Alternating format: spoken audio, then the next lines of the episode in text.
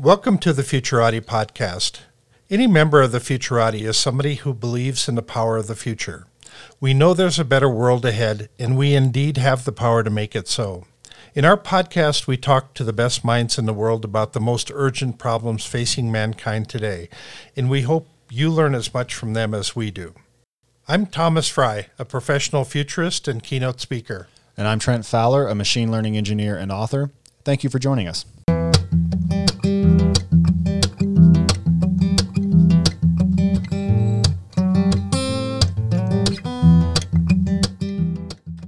Good evening, everyone, and thank you for listening to the Futurati podcast. Tonight, we're joined by Tim Errington. Tim is the Director of Research at the Center for Open Science, where he leads the center's meta science research efforts. He and his team also conduct evaluations of initiatives intended to increase the openness, rigor, and reproducibility of research, such, such as open science badges and registered reports. If you enjoyed this interview, please don't forget to like the episode and subscribe on YouTube or wherever you get your podcasts. Tim, thanks so much for coming on the show. Great. Thanks for having me. Looking forward to it. Why don't we hear a little bit about your background, your interests, and what brought you to working on metascience? Absolutely. So, my background is in the life sciences. So, I started my uh, undergrad work at a small liberal arts college um, and did a double major in biology, chemistry. Um, then I eventually took time off and worked in a lab, you know, kind of deciding whether it's going to be life science or medicine. And really started enjoying uh, life science research. I started my, my PhD at the University of California at Berkeley, uh, working on telomerase, actually, uh, which was a great topic. And I eventually left and finished my PhD at the University of Virginia, uh, which is in Charlottesville, where I am now.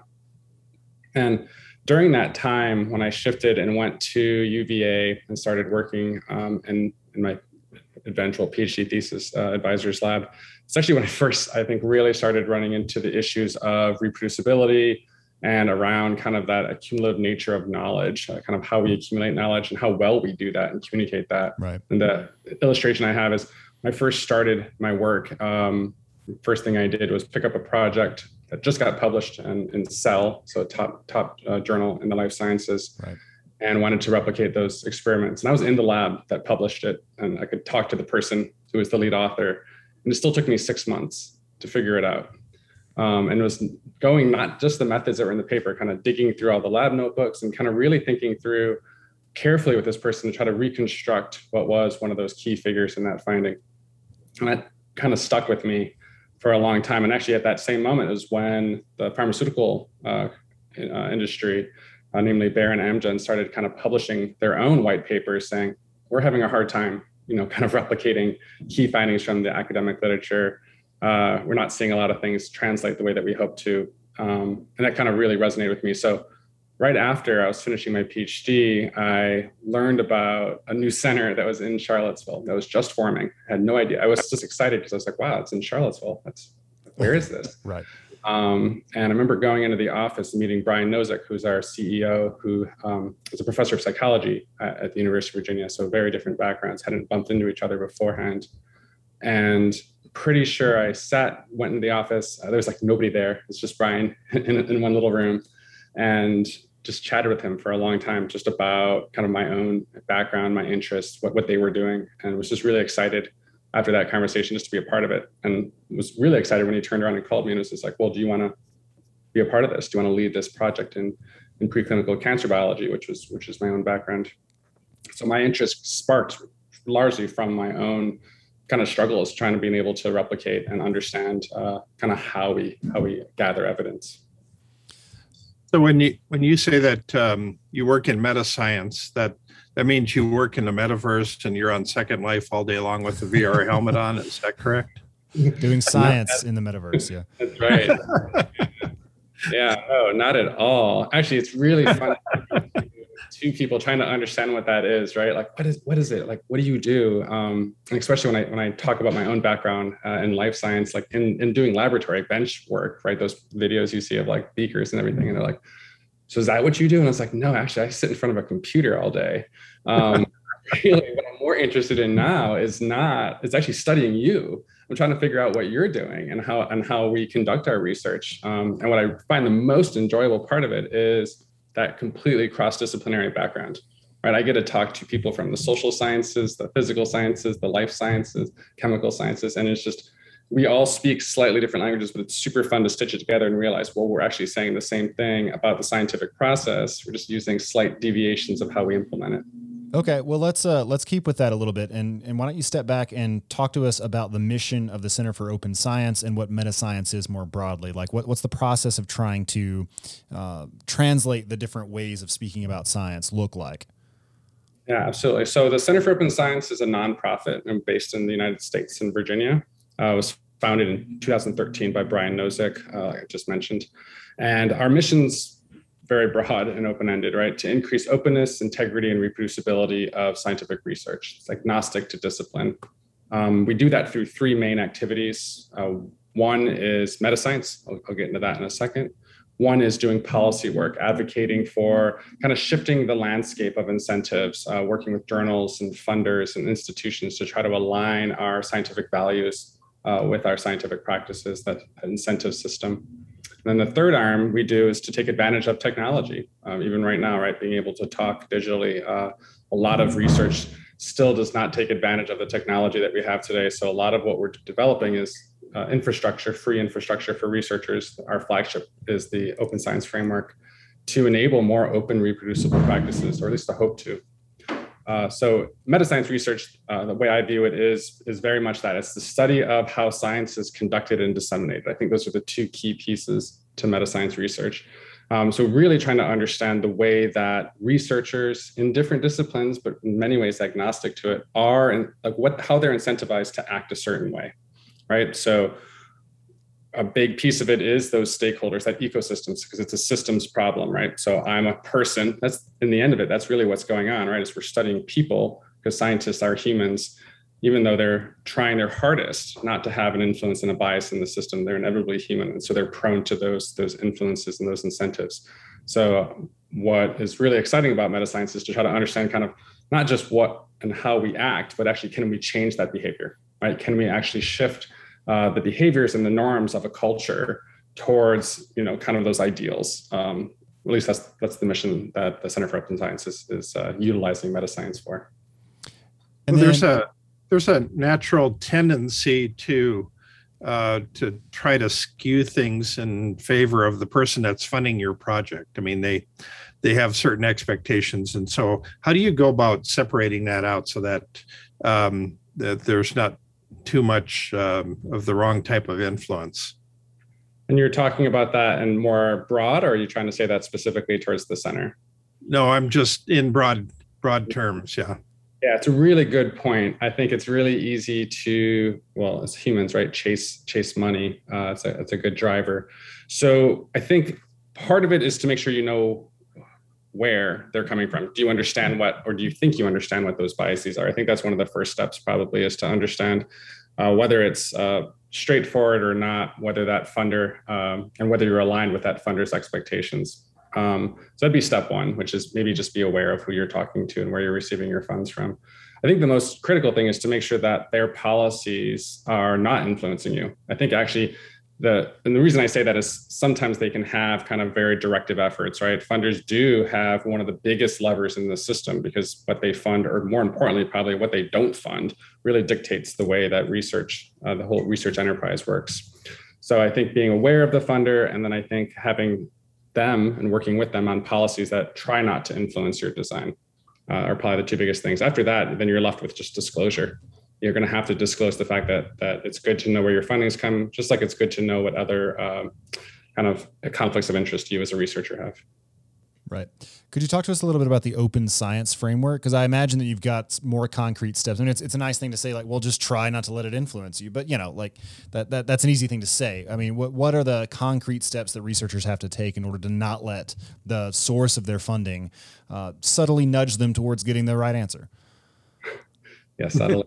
I like that. Um, yeah, I think one of the actions that are the best for it that is and what we're hoping for will increase in disciplines uh, is really only mandated in one is this concept of pre-registration. So declare what you're going to do before you know the results. It's the best way to not just worry about the conflicts from a funder but to worry about your own bias as a researcher.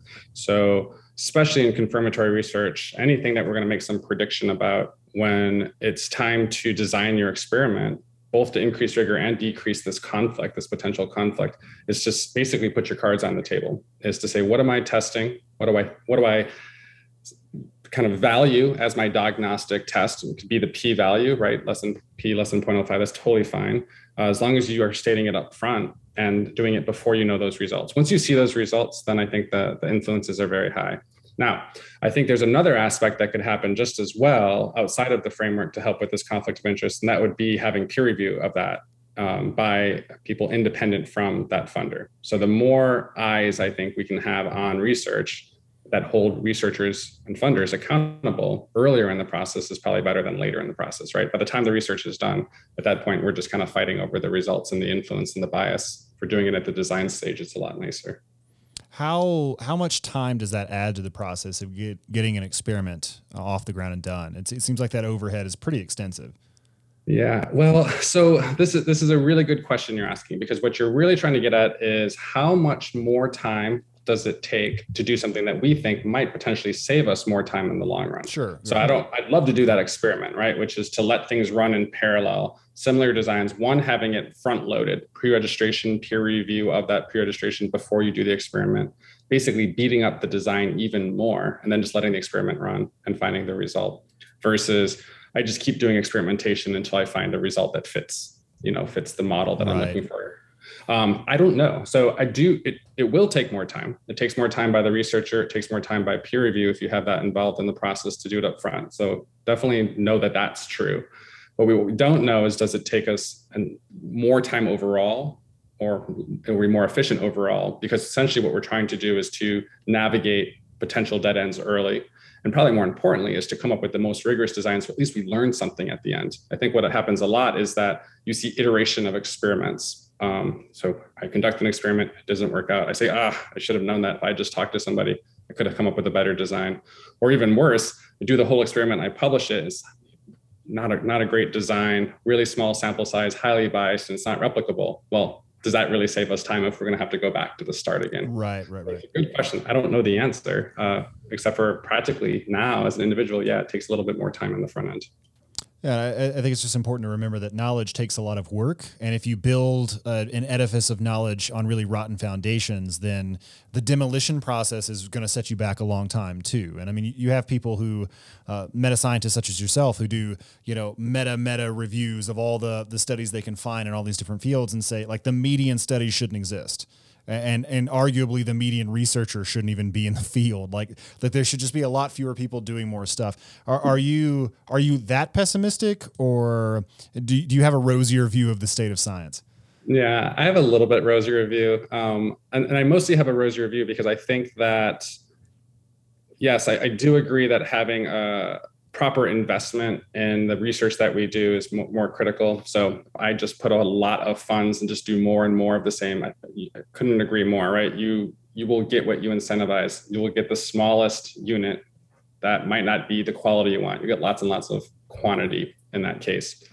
The same note, I'm a little bit rosier in that sense because I th- I don't think anyone's there are some, but I don't think most researchers are doing this on purpose, right? I think right. it is completely an incentive system that there are really, really good researchers out there. And in some ways, I think we're losing good researchers because of the incentive system. I've seen a lot of good researchers not stay in research in the way that we think it, whether it's academia or industry, because they didn't get that big paper. So I think, I think that's that's the true problem is that we're, we're kind of rewarding kind of quick science, sometimes sloppy science on purpose or not and we're kind of disenfranchising those really good researchers.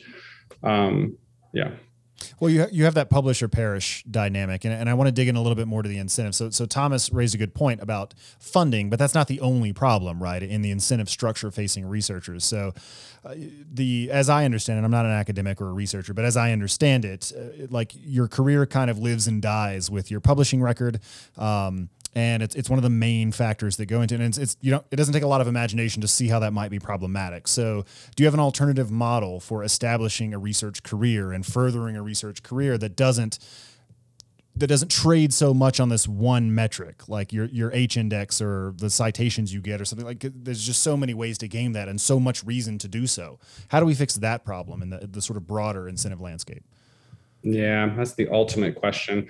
Um, so I, I, I don't know the, a clean answer to that, but I do think I a more portfolio approach is the way to go. Uh, and and some you're seeing some funders kind of toying with this. I think the trick here is the whole the whole system has to work right? So if you shift the system and i as a researcher don't like that but i'm now in charge of reviewing other researchers careers i'm going to have a hard time i'm going to go back to my default uh, where's my cell science nature paper? How many did you get right. How high impact are they?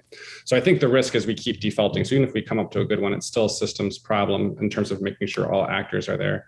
But i'm a big fan of reuse so um, that's and in many ways that's what the citation was meant to do, right? Number of citations and then impact factor indirectly, trying to get at that. I mean, it's a horrible mechanism because you can go far into that if you've ever had a speaker into the utility of citations, how accurate they are or are not. But you, what I really think is more of the paper is not really the product, right? The product is probably more the data or the intellectual property or, or the, the some, something of utility, something that was made, um, and that something made doesn't have to be a physical object at, at, at all the time, right? It can be a digital object, and I think that's actually what we want to see more of. So citations, I think, have a hard time of doing that. The more that we can get at towards sharing that raw product, say data, as the cleanest example. If I publish a paper and I publish my data alongside it, I'm actually would like to see two things. One, more emphasis on that openness and right. the rigor of the design, and two, more emphasis on that utility. Did you just produce a data set that was really open and really great, but nobody really wanted to use it? Yeah, maybe they'll cite your paper, but they're not citing actually what you produced. They're not, not, not citing the real scholarship behind it. Um, so I'm actually more interested in that, building off of that and, and being able to use the, the products of the research that are the real products, not the paper itself. We uh, so we, my, my, we just I, I want to get this in. Hold on. I just I, I want to make this connection while it's still fresh. We, we just interviewed um, Joel Chan for episode forty nine, and uh, you really ought to check it out because he's done a lot of work on this this question of what the the unit of research actually is, and and the way we conceptualize it and reward it today. We treat it as if the whole paper is kind of the unit, and that's that's what your entire career is geared towards producing. And he says no, the the unit is actually the concepts or the the the conceptual structure or the individual arguments, the chains of reasoning. So, so there's a lot of there's a lot to the paper, but what really matters is the novel part of your argument or the summation of an entire body of work. And that what the way he approaches this this task of meta science and trying to uh, do this process better is, is, to try to find infrastructural ways of making that easier, of querying papers for concepts, querying p- papers for ideas, and not necessarily treating it as a monolith that that um, you, that you increment upwards, like the count of which you increment upwards is a sort of summation of your career, if that makes sense. Yeah, it does, and and I, I want to definitely check that out because I've been drifting more and more towards the concept that papers, the way that we see them now, academic papers are really they are have always been human to human, and that really what you want to get at is to be able to leverage the continuing growing wealth of information yes. that we're producing is to treat it more at its at its more you know finite units that actually enables really cool like machine learning and AI on top of it. That's what like, that's I'm, what his lab is doing. That's what yeah, his lab is doing. Yeah. Yeah, and I'm so much more convinced that we have a program with um, DARPA that we're part of called SCORE, Systemizing Confidence in Open Research and Evidence, and it's essentially geared at the same mechanism, right? Towards how do I understand the credibility of papers but really it's not the papers it's the claims within the papers. Right. it's the same thing right? I need to distill that down and the evidence and understand base, each one. Exactly. Right. So so that will probably come out in a month or so? Yeah yeah be on the lookout for i'll, I'll send it to you if if i remember. Sorry. Yeah, thomas thomas go ahead. Um yeah my my wife has been wrestling with cancer for the last five years. And um there's been um, a number of cancer studies throughout the years, and there's something like 184 papers that have been published where people have claimed to have cured cancer in mice, and um, and it doesn't translate into humans. Um, so you, naturally you start questioning this whole approach. I mean, how many more mice do we have to save to prove that it's not a valid way of approaching this? Yeah, no, um, yeah, that's a really important topic, and you know the way I I think about it is there's two a lot of things, but two main ways that I think why we fail to translate over to that huge divide from say animal preclinical over into human. One would be uh, lack of knowledge, That's always going to be there, right? We're humans. We're we're right. trying our best. We're going to lack something. So I'm convinced that that's a big piece of it. I'm just as convinced that actually potentially now a bigger piece is it's not even we're not even trying. We're misaligned, right? We're not doing really rigorous reproducible research. We're not talking to clinicians as preclinical researchers all the time either, right? So I could be designing this great experiment in mice with a model that I believe is really good, but you know what it is? It's a model that's convenient for me. It's mm-hmm. not a model that actually mimics the disease. So by right. the time it gets over to the clinic, it's actually not very useful because we we went the wrong direction. We took convenience. It's actually why you see huge biases in the type of research we have, even just the sex, right? There's tons on on male, very very little on on women, and that's purely as a result of you know convenience, as far as I'm concerned. Yeah, so yeah. I'd love to do an experiment to actually test that, right? Like, are we able to translate more efficiently if we actually beat it up earlier in the process? When you think of like the whole drug discovery process, right? Um, it is a bit of a, a, game you have to play, right? When you start from drug screens all the way out to eventually hoping to get a phase three successful trial that results in, in something that's going to go to market, hopefully stays in market. And usually at this point, it's really well known. You can like check it out for almost any given area of research, and you can tick all the numbers from you know the drug discovery all the way down through the pipeline. And it, most of these fail horribly at the phase two level, which is when you start to look at efficacy in humans. Um, and the common approach is to shove more into the system, right? Just keep feeding it. Okay, well, uh, the rate's only 5% at that one stage. So we're going to have to do 1,000 more drug targets. I guess that's true. I think the other one is, well, maybe we should be actually making sure that we're efficient and increase our efficiency across the, right. the pipeline, right? As we move through, are we just, you know, kind of, are we lucky or are we actually trying to get uh, rigor out of it? So to me, those are intertwined, right? Like sometimes people could say it's a lack of knowledge, and I think that's true. I think sometimes it's also a rush to first in human. And actually, I get that kind of upsets me a bit because I think if we rush to first in human and it turns out that we didn't really need to do that, yes, I do believe that we need to be able to hurry up therapies, but I do worry about false hope, right? Like right. if it wasn't actually the right thing to do, then why did we do that? Why did we invest at that moment when we could have waited a little bit longer and then done the right investment? Right. Uh, it, it, reminds me of the, the story of the uh, the police officer who sees a, a, drunk man looking for his keys in the, the lamplight in the parking lot, and he asks, "Why are you looking there?" Like the keys obviously aren't here, and he says, "This is where the light is." Right. So you just you kind of go where it's easiest to go. Um, I, am mm-hmm. curious as to whether or not the problems in science are even across different disciplines. So, I mean, just I have an outsider's perspective. It, it seems like it would be harder to bullshit your way through physics than, than it would a, a, standard social science experiment. But maybe that's not the case. Is it is it evenly distributed throughout different scientific scientific disciplines, or does it tend to be concentrated in a couple of, of disciplines where it's a little bit easier to p-value hack or do something similar? Yeah, that's a good question. I don't know the answer. I'm sure you know people can give you their own anecdotal evidence. It's not as if we know with high confidence what those rates are across disciplines very much. And even if you have like there's caveats left and right. I think what's probably more interesting, and it's really what you're getting at too, is, is that they're they're also at states different states of maturity and different ways of operating. Right. So take physics; it's a great one, especially. And again, there's pros and cons to this. So um, some physics experiments are huge, enormous uh, and they have super high thresholds. They do a great job of blinding themselves and having the team separated. I'm a huge fan of that. But at the same note, like there's only a couple places you can do this, right? Like you need like these huge multi-million dollar instruments. So I hope they're not. And there's huge teams that essentially help hopefully hold themselves in check at the same note, like I wouldn't be surprised at the fringe of in the physical sciences, just like I know it happens in chemistry, right? There's certain a lot of chemistry, organic organic chemistry is a good example of this, where you can have very questionable practices. Exaggeration to me is just as dangerous as, oh, I, I can't find the finding. To me, it's the utility of the finding is just as valuable. So if I sit here and say, oh, look, I, you know, produced some brand new compound, some new chemi- some new chemical pathway to isolate some compound, and I got this really, really amazing efficiency, right? It's amazing, it's groundbreaking. And then somebody else tries to go back through it and they're like, no, I can get it, but not the efficiency you had to me it's the same thing with in my own field in, in biology right? Which is you're like oh great i can i can you know stop a cancer cell from dividing. Well shoot i got the the potency wrong right? Like right. that's not really going to be useful when i get to the clinic. So i think that's part of it right is that application. They, they vary a little bit um, in terms of their maturity as well as the utility of the disciplines So, so that suggests a good follow up. I wanted to ask you about this. We spent most of our time talking about replication, and from what I gather, most of your work is on replication. But there are probably other problems in, in science just besides the the replication crisis. So, so what are the other issues that are kind of uh, afflicting the field in general?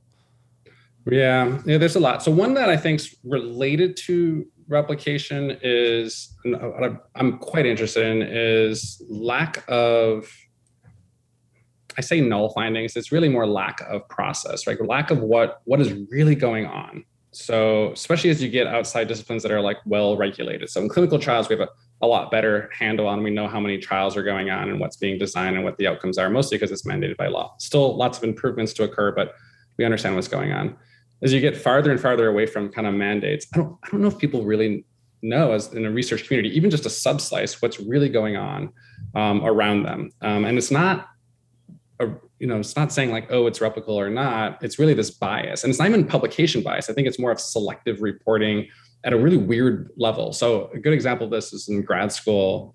Um, there's this one follow-up finding I had, right? Some one, exci- one exciting finding, we kind of followed it, did all the things that we do in our lab and nothing exciting came out of it. So we didn't even bother trying to publish. They didn't even communicate about it. It was just, I don't even know if anybody knows about it. But what was interesting is it bumped up to a whole nother field that we never really bothered to engage in. We were trying to figure out like, well, what's exciting here, right? Like, what's the story to tell? And the story to tell was there's this connection that we have no idea what's going on. Two biological compounds are connected. We don't know what's going on. And to me, the shame is nobody knows that.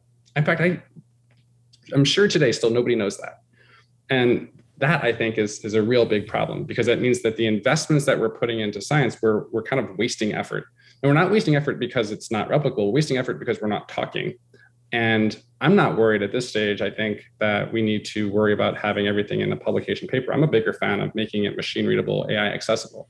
If you can do that, we'll find it. We'll figure out how to use it. Or even at this age, like the search engines are amazing. Somebody will find it. Just get it out there. Get it so that uh, somebody can index it. So I think that's one big problem. Is um, it's related to that replicability. It's really more of the pressure to have neat stories.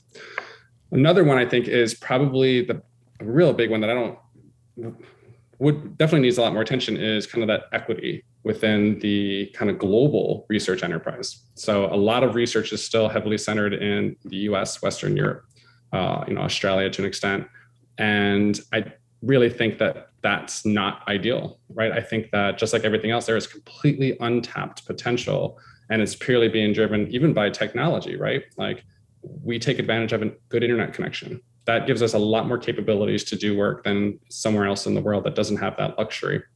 Um, so I think that's something to think very heavy about in terms of how research operates, which is is it truly equitable? And our and I say that both making sure that it is equitable, but also making sure that we as a global enterprise are rising. Yeah. So I mean, do you have any developed thoughts about how you might go about getting science, the scientific enterprise to happen, you know, more in these other places. I mean, because I, I share that concern. So th- there are lots of jokes about psychology being, you know, either the study of, of, you know, white lab rats or the study of, you know, two or 300 college freshmen who volunteered for, for a study in you know a, a Kansas or, or New York or someplace like that in the United States. And it's just I, I sort of I don't know about you, but I, I, kind of hesitate to draw conclusions about all of humanity from a couple of hundred people in, in the Western world. But uh, as, as you've said, I mean, science is difficult. It takes a lot of time, and, and arguably the open science um, uh, the, the open science framework would actually add a bit of overhead to that. So how do you encourage science to to blossom in these places you know, while accounting for the fact that it just it takes money to establish labs and money to buy microscopes and money to to set these things up.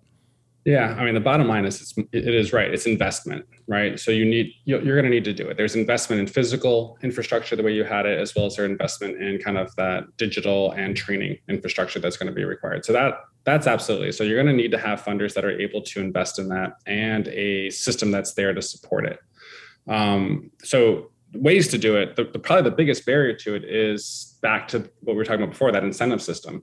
So in many ways now we have to worry about exploitation, right? So if I'm in a country, let's say I'm, you know, somewhere in sub-Saharan Africa, right, and I'm doing some huge population study, years of effort to collect painstakingly data from people all over the place that is really hard to get. I've got an incredibly rich data set now you want me to make that open so somebody else can take advantage of it, right? Take advantage of it, basically right. analyze it, get the paper, get the reward, yet you're left not getting the reward. So, so that incentive system is not just the individual research; it's a global incentive system that's going on, right? Which is essentially what we get into is a really risky exploitation aspect. So, in in the end of it, the, the whole incentive system does have to shift to enable this. You can invest all you want, but if you're still not going to, unless you're going to dump a lot into that investment, you're inevitably going to run back into the same problem. Somebody's collecting the data. If somebody gets access to it and they just publish it, they analyze it, they're the ones that get the reward, even though there was a lot of effort that went into it. So you should have equal rewards. In some ways, the data is being used and get analyzed multiple ways. To me, that's the ultimate contribution to science, but we're just not rewarding it at the moment. The other one would be good gap analysis, right? Some like really like that. There's a lot of good organizations that have done this. Um, uh, bit localized, but if we think about what you were just using as an example, a good one would be, all right, well, yeah, maybe I don't have to say a claim about the, the global, right? I doubt there's many claims that can go the whole globe. Hopefully they are, but it's really hard. But if we know it's centralized in, say, just Midwestern United States, well, is that really the only place we care? Where else do we care? Where else do we want to deploy this? So let's do very focused, you know, generalizability replication studies. If we're interested in saying we think this could be useful in some location X, great, invest and make that possible. Um, so I think we need a little bit more of that of like landscaping, not just the findings, but the characteristics of where the findings are coming from. So you've you've talked a lot about uh, incentives. Um, how um, uh, how big a fan are you of like the the X Prize approach to things and offering like a ten million dollar prize to accomplish um, this one uh, this one thing? Um, it seems like uh, there's pluses and minuses to doing that. Yeah, yeah, there are big pluses, right? You get massive innovation in that one spot because you create competition and in the healthiest yeah. way. I definitely get it. I think when you have like the quote unquote grand challenge, um, it, it's it's okay. But you, the, to me, the risk you have is that if you do the grand challenges, you essentially only reward those that are capable of it. So you're just stuck rooted back in the same problem, right? So if I only reward you if you're capable of it and you come with that innovative technology, it's just like the rich keep getting richer is the risk we have there. Um, and you see that already, even with grants. You don't need to have an X prize. The NIH grant is in some cases acting like that still.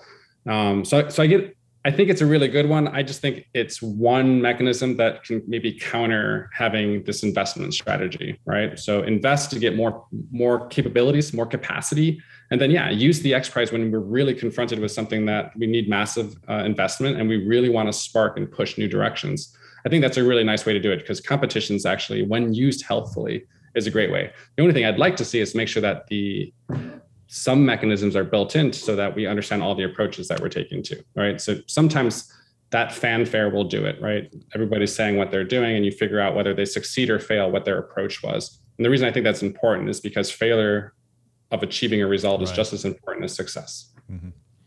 right I, uh, I wonder sometimes if maybe we should just rethink the enterprise of of science more generally. So episode forty eight, right before Joel Chan, we had Geoff Anders on, and he's at the Leverage Research Institute, and they've been doing a lot of study of the history of science. So like when electricity began to be studied scientifically, like how did people go about doing this? And what he found was incredibly one one of the ways they replicate things, but they would just send out science kits. They would just send it like we did this chemistry experiment. You can buy this and do it yourself, and you just get like mass citizen science, all these people just replicating this experiment. And I wonder if there might just be a way to sort of usefully harness that. I mean, you don't, you don't want people you know, building their own, uh, you know, weaponized smallpox or, or doing, you know, dangerous chemistry experiments or anything like that. But you know, maybe for certain fields it would make sense. And he and I, he and I actually went back and forth on even psychological experiments, like introspection. Is there a way to formalize that so that you can get sort of useful insights out of it? And if nothing else, it seems like a, a fruitful approach. I wonder if you've given any thought to that. No, not to that. That's a really interesting approach. I mean, I'm a big. I do like citizen science, especially those like directed projects. It's amazing what you can accomplish. So, what it reminds me though is um, we had this thought experiment. Uh, not alone in this of thinking about science the right way. It's back to your like, you know, where am I looking for my my keys? Where the flashlight is. Right. trying to figure out a way to create communities where it's this shared goal, right? So the way I like to think about, you know, a lot of the research we do is it's I'm walking into a room completely black. There's something in there that I need to find, but I only get to ever walk in like one step at a time right. and then and then touch something. So if I do that alone, I'm never going to find it. I mean, unless I'm really lucky, right? So why reward me for finding it? The path there is more important. So what you really want to say is, okay, if you walk in the room and you didn't find anything, can you tell the next person what they did? So that way you globally will achieve achieve that process, right? So some way to gamify the sharing of your step, right? Versus the glory of who finds the like the golden right, key right. at the end. Um, and again, I don't know, I don't know how you do. It. I mean, that's that gets back to that like, kind of how you shift the culture towards recognizing that it's not really what you find; it's it's the questions that you ask that you want to reward. But I do like you know thinking about how you can gamify it to the point where you have many because really what you want is many hands on deck. That's right. the best way to accomplish something. I, I wonder if there's a way to use the blockchain or non-fungible tokens or something to reward gathering of, of data sets. And this is a it's, it's sort of a, a half-baked thought that i haven't really uh, spent much time fleshing out but it does seem like these technologies are geared to solve to, to fill a hole that has this sort of shape where you've got incentives that don't work correctly and it's kind of hard to tr- trace attribution and the people who gathered the data don't really get the credit it's just whoever came in and scooped it and ran a, a cool hmm. regression on it and they get published in cell or nature instead of the people who did all the, the sort of grunt work i i don't know like maybe there, maybe it's insoluble with, with the way we're currently approaching it but it just it seems like blockchain would somehow or another be a good fit for that yeah, it's interesting. There are a lot. I see a lot of spin up companies trying this in different ways. I, you know, it's interesting to think about it more as this community engagement approach versus what some approaches I've seen is just to try to replace publications with it. The risk I see if you're just replacing publications with it, if you're just saying, "Oh, that's that's what it is," it's just you know you cite the paper, then then you're really competing with an embedded system. So good luck uh, trying to change that. I think what you have to do is you have to literally upend it, uh, but you have to have this interesting value proposition to it of you know what's what do I what do I get out of it and how do I get rewarded for it. Um, and so again, if you can come up with a system that's contained, even if it's just a small slice that's willing to reward on that, um, I think I think that'd be really cool. Uh, yeah, blockchains it's, it's an interesting one. I've not seen a good proposal yet that's like I think held, but I do I do agree with your assessment. Yeah. Yeah. So, what's your your overall thinking about our intellectual property system that we have today?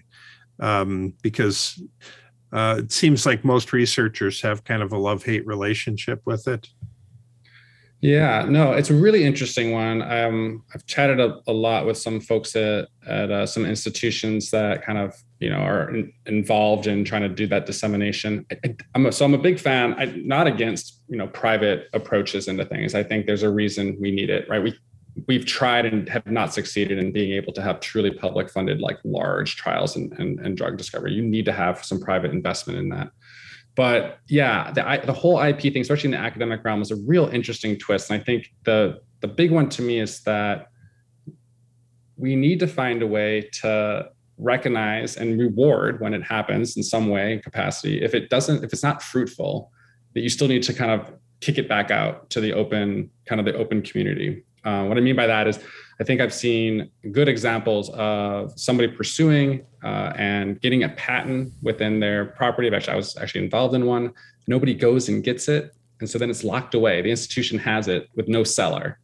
And so what they really want to do is say, okay, well, that, that was a cool idea. We tried it, but it's not, nobody's buying. So if you want to advance it, the best thing to do is to release it, get it back out into the wild. And that's the friction that I see the biggest one, which is how do you get to this point where you protect the uh, attempt at it, right, with all the rigor that you want? But if it doesn't, if it's not fruitful, how do you get that escape hatch? So you pop back into that open aspect. And you know what I, you know, just gave a talk recently on, and I need to do a little bit more um, thinking in this space, which is the intersection of open science in that early stages with open innovation over in the applied stage and i find that intersection is kind of interesting to think about right? Like innovation itself has kind of shifted over the years from a very close to more open aspect right? Allowing these kind of influxes back and forth between With open source the rise of open source software and that yeah exactly. Yeah and you see that all over the place right? Like it's definitely become the point where you don't have to worry about having all the knowledge within one institute. You actually are going to start to crowdsource it and what you're looking for is your position within it. What is your take and how do you basically not collect the best team? How do you utilize the best ideas to get to the best path to me, that's the same thing. How do we bring that down and have that marry well with open science? And I think IP sits right at the intersection of that, especially with the academic to market approach. How do you make it so that you can still have IP as a source of dissemination, yet let it freely go away if commercialization is is not the viable path. It sounds like you're describing a smart contract, an Ethereum smart contract, where like if you manage to come up with a way to to make this viable, very good. If not, it goes back to the the public domain. Yeah. So it, it, would take something more sophisticated than I think what is on offer today. But I, I don't want to make this a whole blockchain thing, but it it really seems like there's there there could be some fruitful work in this direction. Yeah.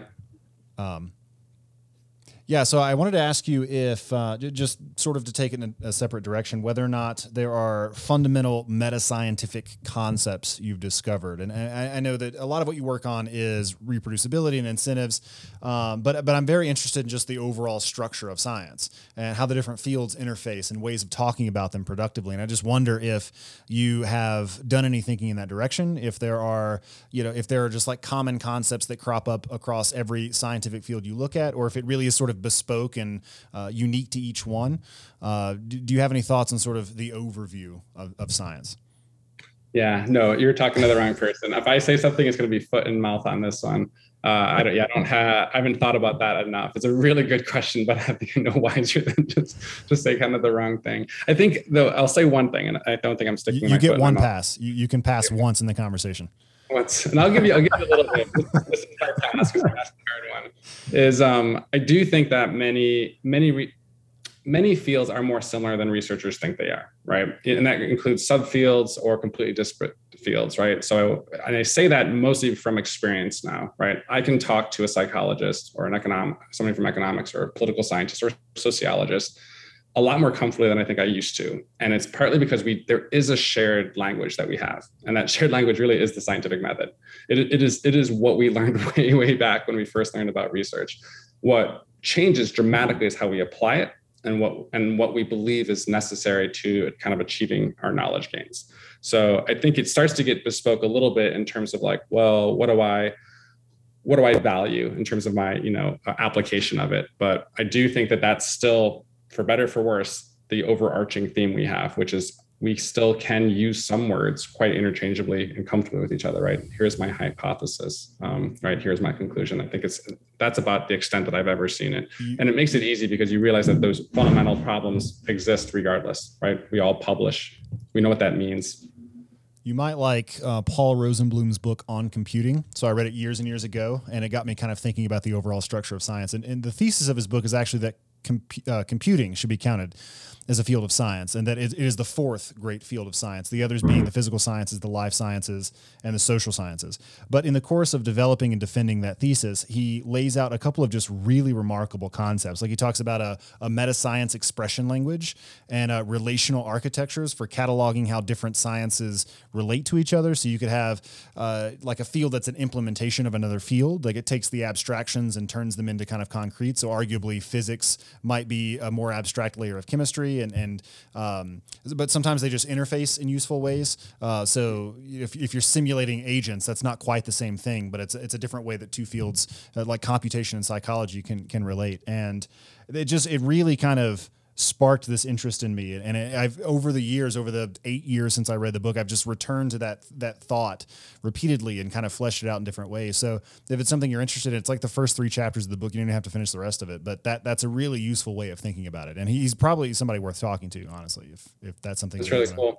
are you familiar with um, a lot of push at least in the life sciences towards automation of laboratory experiments? Um, like Emerald Cloud is a good example of one. Have you yes. followed any? I, I am not. Uh, I'm not familiar with the most recent efforts, but we. I think it was episode six. We had Jared Bultima on, and he was at DataRobot. They're building a, a, platform for automated data science. But we spent a lot of time talking about just automated science proper, like the. Um, the, uh, what, Adam, the the Welsh the the Welsh Life Sciences lab that that they fed all this yeast genomics data, and they basically had a robotic apparatus inside the lab that, that took the yeast genomics data, found a couple of gaps in it, and then designed its own experiment. And carried it out and discovered new knowledge. And, and the only human interventions were when they came and took the waste out or they gave it the chemicals it asked for. So I'm not really familiar with where the most recent efforts are, but yeah, that's also something I've been tracking for a while. Yeah, no, yeah. I think it's really fascinating to, start thinking that way because it upends a little bit of the way that you can start to approach research. So if you think about, especially in like bench research, molecular, um,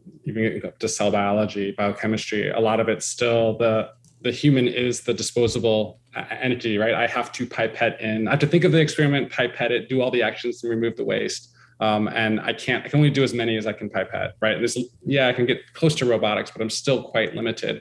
When you start to think about like ECL transcriptics, another one, like there's a lot that's been going on the last couple of years that I find interesting because they basically are shifting and making it so that it becomes more coding, right? It becomes more that you can just codify everything. And I think the they were doing it, I think, from a good market sense, which is look, now don't don't worry about it yourself. We can do it a lot cheaper. We can, 100%. you know, kind of do it a la Amazon. What I find more fascinating is where you were going with it, which is okay, this allows two huge possibilities. One is you now get to do a lot more and start to really think about exploitation of that from an automated sense. Not not automated doing it, automated like design. Yep. Right. You allow to have like machine learning approaches and AI on top of that. And that's really going to unlock a lot of potential. 100%. Yeah. And I, I read that uh, another group of scientists were able to discover Newton's laws of motion by just feeding tons and tons and tons of physics data into a set of algorithms. And it, and it toyed with it and found out what relations predict other, you know, like, like how can it model the system over time? And what it came up with was roughly Newton's three laws of motion, which I thought was pretty interesting.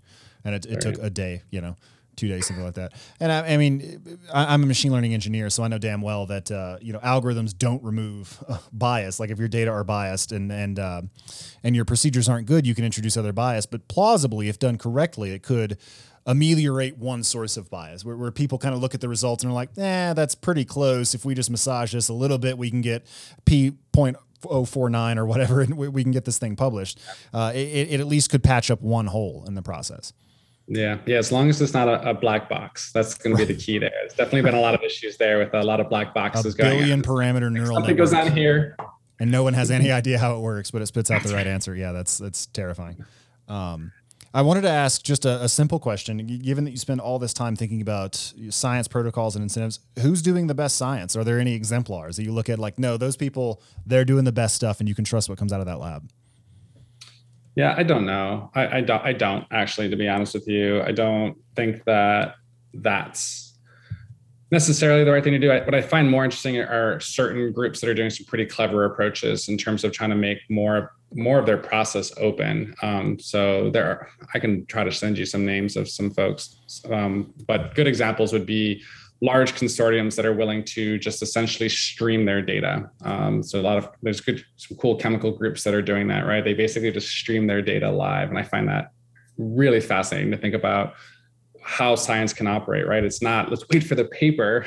Right? It's the data as it's coming out, like live stream. If you want to go at it. Um, well, Steve, Stephen Wolfram is doing that as well with uh, his fundamental physics project, and I, I, haven't really, I haven't watched any of the streams. I don't really know exactly what's going on there, but yeah, he, he's a unbelievably intelligent guy. He, he spent his whole life thinking about cellular automata and how to model complex systems and how, you know, s- simple rules give rise to complicated emergent behavior and all and all of this stuff. And and now he's working on a fundamental theory of physics.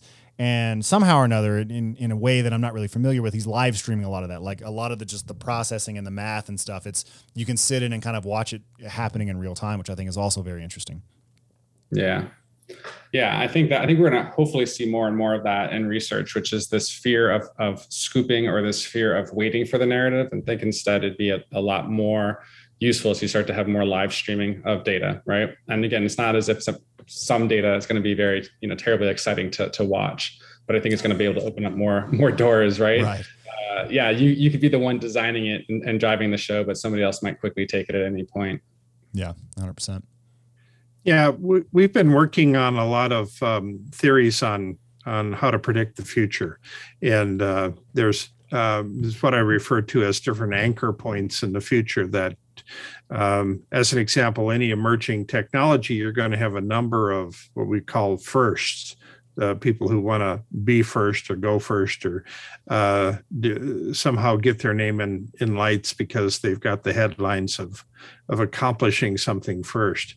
And so, with each new technology that comes out, there's a, a system of going through and asking the right questions, and you can actually uh, start to map out these these firsts that are yet to be uh, developed.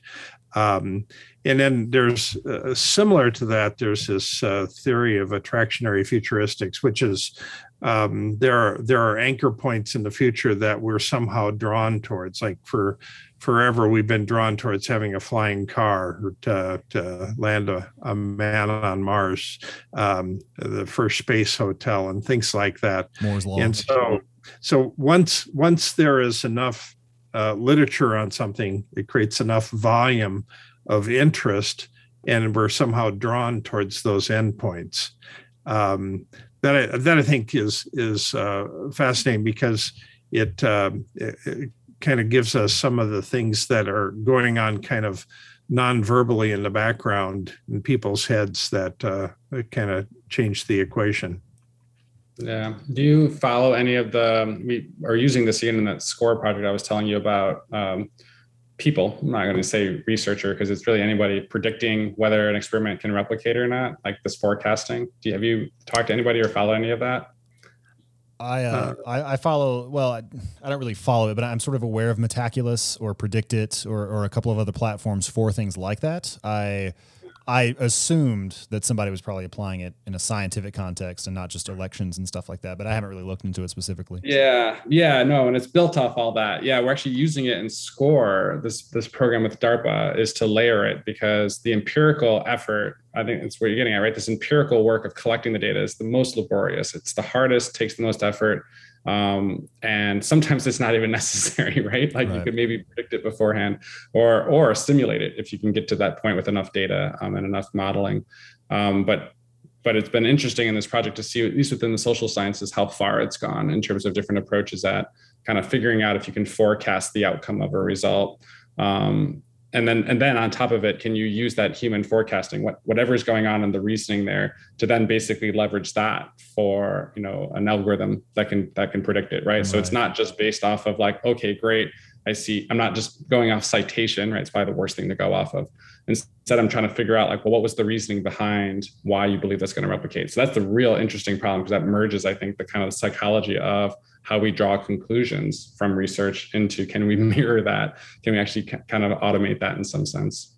Yeah, I actually, once you started talking about it, I, I think there was um, a prominent member of that effort that we tried to get on the podcast a while back. He, I remember reading a blog post where he was talking about this, and I think that phrase the median study shouldn't exist and the median researcher shouldn't be doing. I think it actually came from a blog post he wrote in response to going through like 5,000 social science papers or something like that. And he, he was one of the people that scored really, really well. He was, he was one of the, I don't know, one of the, the super forecasters or something like that. And he was just like, it's garbage guys. It's a dumpster fire. I, I can't believe Yeah, I know what you're talking about. Yeah. yeah. That's actually part of, that's part of this project. Yeah. They, they skimmed through it. Um, yeah, that caused, that caused a good little stir. Uh, on that that approach. Yeah, I mean, so the re- the thing that's interesting is so there's been a number of these, and that's why I use the word like be careful what you use as kind of expert. There's been some groups that have said, okay, we're gonna see if you can forecast the replicability of some psychology experiments, um, and they did that obviously with experts, right? Okay, other psychologists, what what are you picking up on? What are you using? And then some people followed up with just anybody. Can anybody do this? Right? You don't have to have the expert background, and they're just as good. so it really makes so makes you wonder two things. One is, do you need expertise? What does that mean to be an expert? I hope that's true. Or is it is it back to like, oh my gosh, is it really that easy? Like it's yeah. so binary, like yay or nay. Well, that that's actually a, I think a general feature of efforts to find people who can forecast. And this is another thing I really haven't gotten too into, but my understanding of Philip Tetlock's work on super forecasters is that actually it's it's pretty hard to figure out who's going to be a super forecaster because often it's just like Becky the pharmacist who you know has no grad school or anything but but she just reads the paper and, and somehow has a knack for figuring out uh, probabilistically what what the future is going to look like. And i think that's just sort of an interesting problem is that like the meta problem of figuring out who's going to forecast well is really hard to solve. Like we have no idea why some people just have a way of kind of looking out at the world and, and making sense of the chaos. Right. No, yeah, absolutely. Right. I mean, I think what they have is just a really good like hedging of how how certain or how more importantly how uncertain something is. Yeah. Um, yeah, it'd be it'd be really nice to be able to do that kind of any discipline, right? Could you imagine like you know being able to kind of figure that out before you ran trials and being like oh well i can kind of figure out like the likelihood of this so maybe maybe it's like I minority report but for science like no no the, the the oracles say this won't work so you no funding for you talk about an incentive problem um, right Yeah. So, uh, so one thing I wanted to ask you is whether or not you buy that science is becoming less productive over time. Uh, you have this sort of general narrative of all the low hanging fruit having been picked, and that from here on out, it's just kind of a slog up longer and longer hills for uh, for for insights that are more and more remote. Uh, but it occurs to me that possibly it's just a matter of fixing the incentive. Like like maybe we're just approaching the entire thing wrong, and, and all of this bureaucracy and nonsense is sort of accreted around the process, and that's what's holding everything up. So where do you come down on that? Yeah, so it's a it's a really good question. So I I hope that we're not at the point where this is this is it. We, have hit the we've hit a, an inflex point. That's all the gonna, knowledge, all of it. That's it. It's all the knowledge. It's really hard now. We're like grabbing at it.